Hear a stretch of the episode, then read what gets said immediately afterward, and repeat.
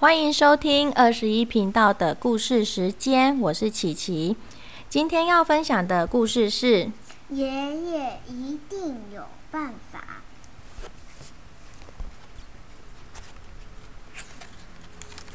当约瑟还是娃娃的时候，爷爷为了他缝了一条奇妙的毯子。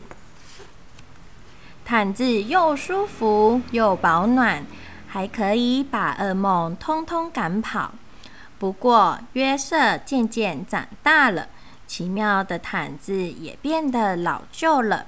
有一天，妈妈对他说：“约瑟啊，看看你的毯子，又破又旧。”好难看呐，真该把它丢了。约瑟说：“爷爷一定有办法。”爷爷拿起了毯子，翻过来又翻过去。爷爷拿起剪刀，开始咔吱咔吱的剪，再用针飞快的缝进缝出，缝进缝出。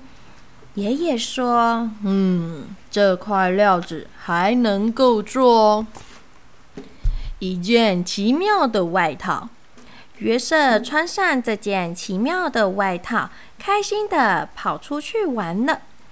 不过，约瑟渐渐长大了，奇妙的外套也变得老旧了。有一天，妈妈对他说：“约瑟，看看你的外套，缩水了，变小了，一点也不合身，真该把它丢了。”约瑟说。爷爷一定有办法。爷爷拿起了外套，翻过来又翻过去。爷爷拿起剪刀，开始咔吱咔吱的剪，再用针飞快的缝进缝出，缝进缝出。爷爷说：“这块料子还能够做一件奇妙的背心。”第二天。约瑟穿着这件奇妙的背心上学去了。不过啊，约瑟渐渐长大了，奇妙的背心也变得老旧了。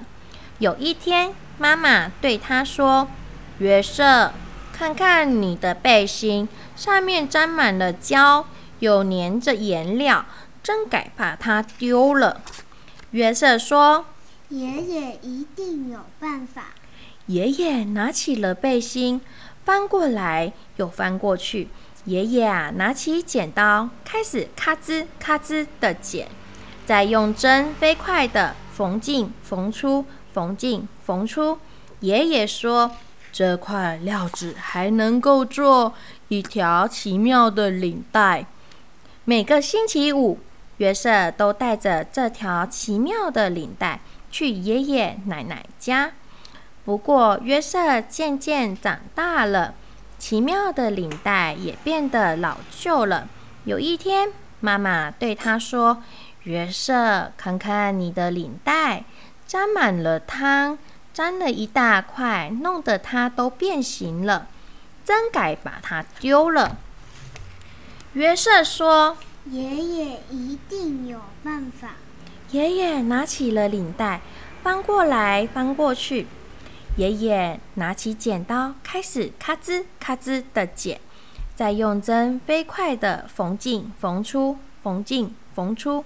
爷爷说：“这块料子还能够做一条奇妙的手帕。”约瑟收集的小石头，就用这条奇妙的手帕包得好好的。不过啊，约瑟渐渐长大了。奇妙的手帕也变得老旧了。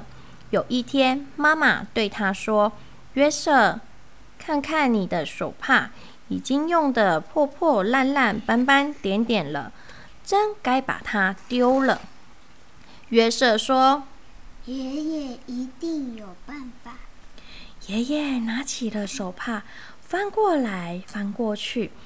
爷爷拿起剪刀，开始咔吱咔吱的剪。再用针飞快的缝进缝出，缝进缝出。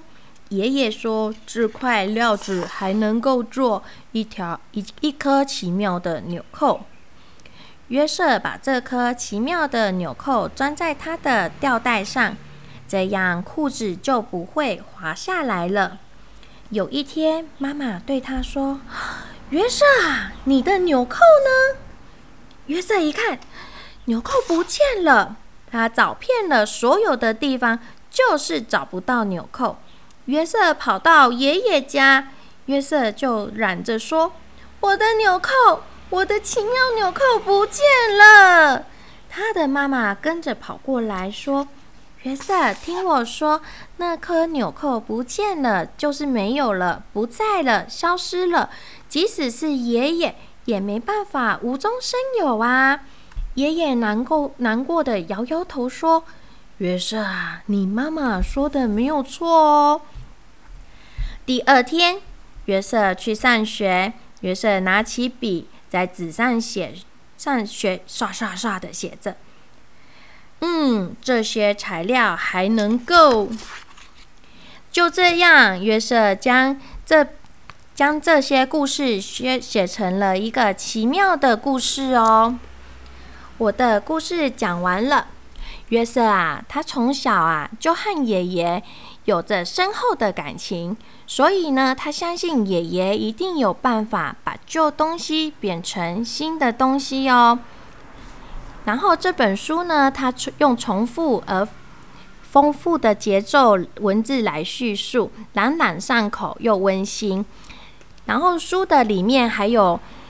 还有小下面还有小小小的老鼠，跟约瑟家一样，也是有有这些剩下的布料做成的一些一些小被被，还有衣服、枕头。